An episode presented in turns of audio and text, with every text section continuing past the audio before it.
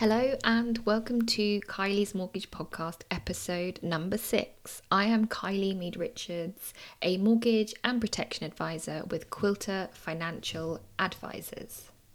This is where I share with you hints and tips, ideas and strategies around all things mortgages. This is my very first season, and my hope with it is that it runs and runs and runs, and that I'm able to help as many people as I possibly can navigate the journeys they're either on or want to be on when it comes to residential or buy-to-let mortgages. So let's get started.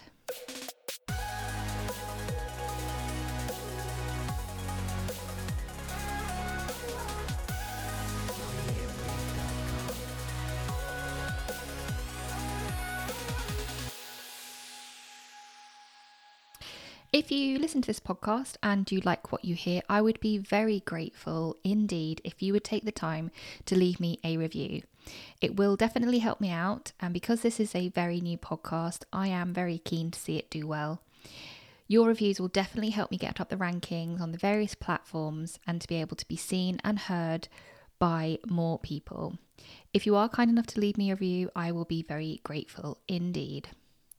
So what is coming up on today's show? Today's episode is really one of my passions when it comes to mortgages, and that is credit issues. It's easy for people to give up before they even try when they assume that their credit is going to hold them back, but that is the worst thing you can do. I have put together 7 tips which I am sure are going to be useful to some of you out there, and I would like to hear which ones you actually did find the most useful.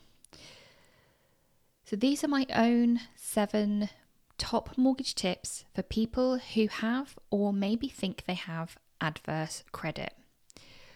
The key thing to keep in mind is that adverse credit isn't always an end to your mortgage options. Sadly, many people think that it is, and sometimes this can be a costly assumption. Any adverse credit on your credit file remains there for 6 years, and people incorrectly get hung up on this idea that for the next 6 years your options are limited or nil. Keep in mind, however, that you should disclose past bankruptcies when you are applying for a mortgage, even if they have been discharged and are over 6 years old. Again, this doesn't mean that you won't ever be able to obtain a mortgage if bankruptcy has occurred, but it is important that you disclose this. As part of the home buying process, a solicitor will conduct a search for bankruptcy, so don't be fooled into thinking that because it isn't on your credit file, your previous bankruptcies aren't an issue. So tip number 1, don't make any assumptions.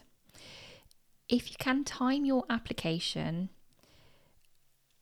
a certain amount of pre-planning can really help. For most people, there will be a certain amount of saving that will need to happen before you purchase. And what I would say is that at the very moment you decide that you want to be purchasing a property, you should at that same moment get a copy of your credit report.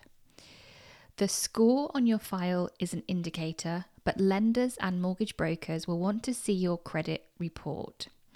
This report is where all of the finer details are held and where you will see a fuller picture.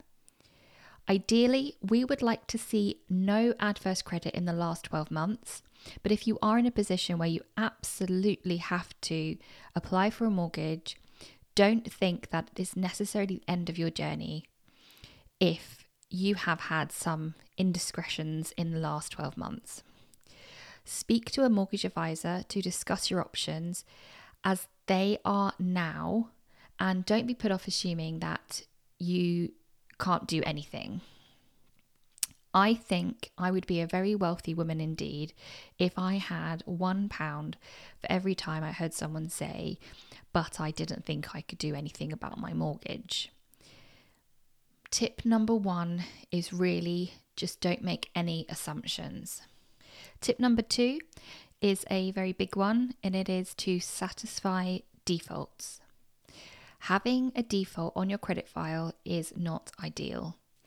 having a current default on your credit file is even less so. Wherever possible, if possible, it is preferable to satisfy your defaults so that on your report, they are registered as being satisfied. If it isn't possible, then again, don't assume you're out of luck. But if these defaults are for large amounts, which are too large for you to clear and satisfied, then you just may have to wait until they become slightly more historic. In either case, it would be preferable to get some advice when going over your options. So tip number 2, satisfy defaults where you can. Tip number 3, have a current copy of your credit report. When you're seeing anyone about your mortgage, have a current copy about you with your current credit file. It is best to have this as a paper printout so that you can hand it over to the advisor for them to look at. The report will clearly show the advisor what has been registered, how historic any events are, and how they've been registered, and when they were registered. The report gives a very good picture and a very good overview of your situation. Having all of this information at hand means that the advisor is able to place your application with the correct lender, getting you the mortgage that is right for you and your current situation.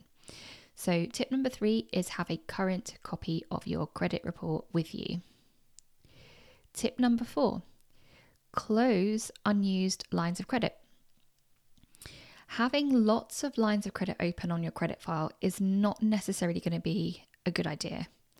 If you have a credit account that you're never going to use again, close it, wait for the credit report to be updated to reflect that this has been closed before you apply for any credit. Lenders look at an overall picture when it comes to your credit, and having large amounts of lines of credit accessible to you isn't always going to be in your favor. So tip number 4 is audit your credit report and close off any unneeded items. Tip number 5, don't extend your borrowing to its limits. Using large portions of your credit cards, and by that I mean taking them right up to their individual limits, can be a bit of a warning sign to a lender. Having multiple lines of credit, such as credit cards with borrowing on them that are almost at the limits, is going to take a deal of explanation to the lender. Wherever possible, reduce balances on credit cards.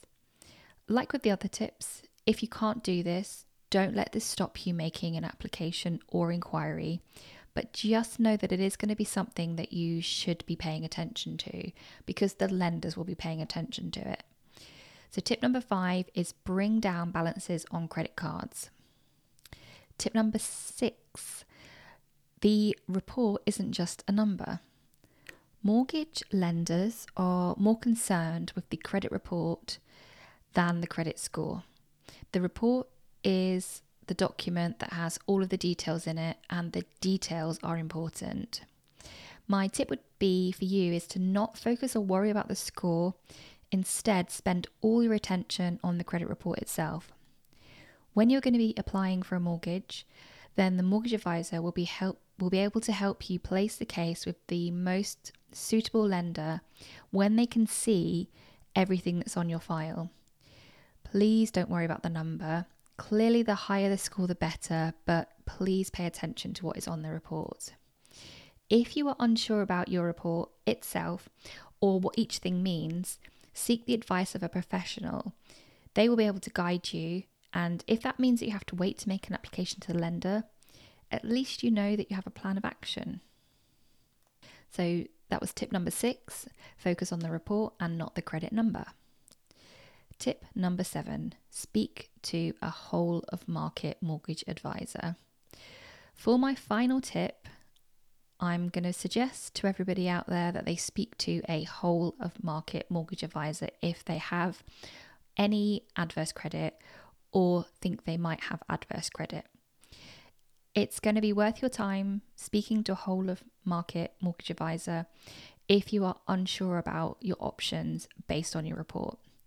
Spending time applying to lender after lender by yourself may not be that useful to you if your credit position is not in line with the lenders that you are applying to. It's an intermediary's job to get the most suitable mortgage for you. They do this by knowing the criteria of all the lenders intimately, which is something that you just will not be able to do yourself. You will likely have to pay a fee for this, but it could be the difference between obtaining a mortgage or not. So there you have it. Those were my 7 tips for getting a mortgage if you have less than perfect credit. If you have any questions about the topic discussed today, or you have a question yourself which you think might make an interesting episode, then please don't hesitate to contact me via my email on kylie.meadrichards@quilterfa.com, or by getting in touch with me via LinkedIn, Facebook, Instagram, and I will leave all my contact details in the show notes as well. So once again, thank you so much for listening to Kylie's Mortgage Podcast, and if you have liked today's show, then please don't forget to leave me a review, because as I said, it will really help me out and get me up the rankings and get this content distributed to more people like you who will find it interesting. Thank you so much for listening. I have been Kylie Mead Richards, and I will see you next time.